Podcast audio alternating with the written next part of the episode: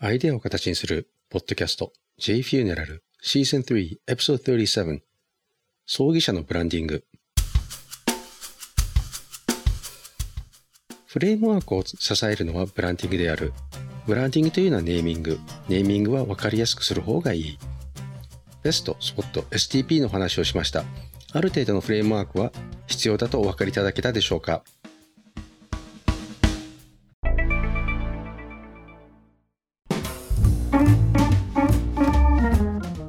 世界最大級のブランドは LVMH グループです。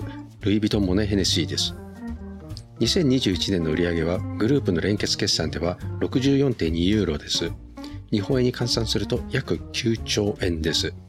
トヨタ自動車が連結、ここも強調しますので、ダイハツや日野とかの全てを合わせた数字です。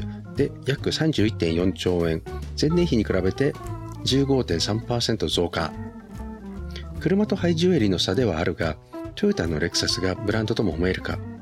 そして LVMH はファッションだけで成り立っているビジネスで、しかも人間が生きていくに必需品と考えたら答えはノーですよね。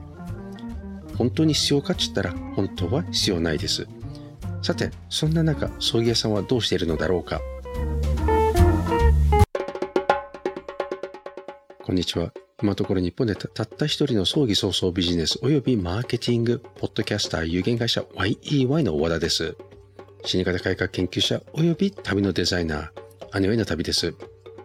葬儀者以外に一般の人へもアイディアを形にするお手伝いのポッドキャストです。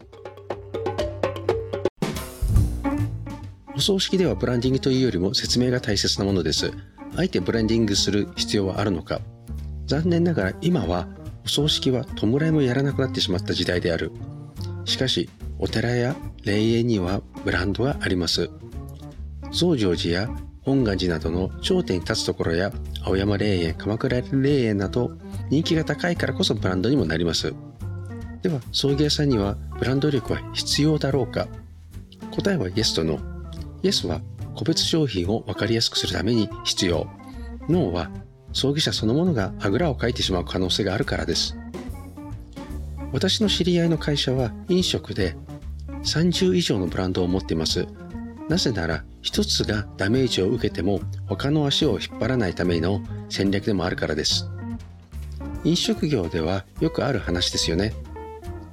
ホールディングス会社、昔でいうコンツェルンとはちょっと違います。これは日本で言えば財閥でありカルテルに近いものですけれど、ホールディング会社はいくつもブランドを分けています。全商ホールディングスがすき家、中尾、ココス、牛湾、はま寿司やスーパーなど含めて合計28ブランドの展開をしております。客層と出す料理によって分けているということです。まして介護事業までやっています。葬儀社ではうちも過去にいくつもトライしました。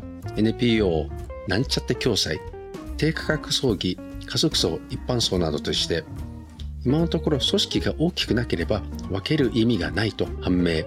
それだけ給与形態や金出勤体系が複雑になるのと不平不満が社員に出てきたからでもあります。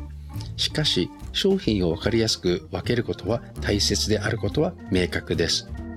そういう意味で商品が会社のどのようなものなのかを明示するとお客さんは分かりやすくなります。問題は変な名前付けをしないことが大切で一目瞭然であることが望ましいわけです。棺には高級感、普通の木管、布張りの棺などがあります。これらのランクに面に彫り物の数ですね。そういうのがあります違いが2面3面5面などそして彫り物のデザインや複雑性などもあります実際葬儀屋さんでもわからないものが多いんですねコスガメとも同様です壺と亀には違いがあります亀の違いは口の大きさで壺は小さく亀は広くて大きい。ハクション大魔王の壺を思い出してください。あれは壺です。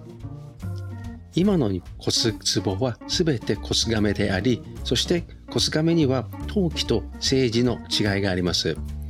違いは叩けばわかります。政治は高く透き通った音で、チーンという形の鳴り、陶器はドスンという音です。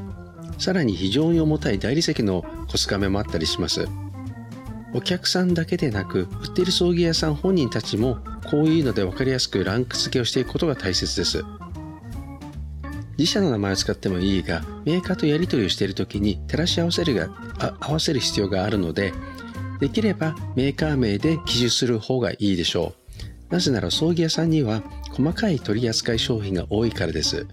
そもそもブランディングは消費者のイメージをイメージを高めるための差別化戦略です。つまり差別化というのは自分ではなく消費者が決めることです。ブランディングは。自分で私は何々ですというのがマーケティング。消費者はあなたは何々ですねというのがブランディング。だからこそ消費者に自分へのいいイメージを持ってもらうことが大切です。その中で宣伝というのはマーケティングの言葉を最低でも3回伝えることです。だからこそ大切なことは3回言わないと伝わらないのです。ちなみに PR というのは別の第三者 PR 会社に自分を宣伝してもらうことですね。つまりあの会社は何々ですということを発信してもらう。今日の話はブランディングについてでした。最後までご清聴いただきありがとうございました。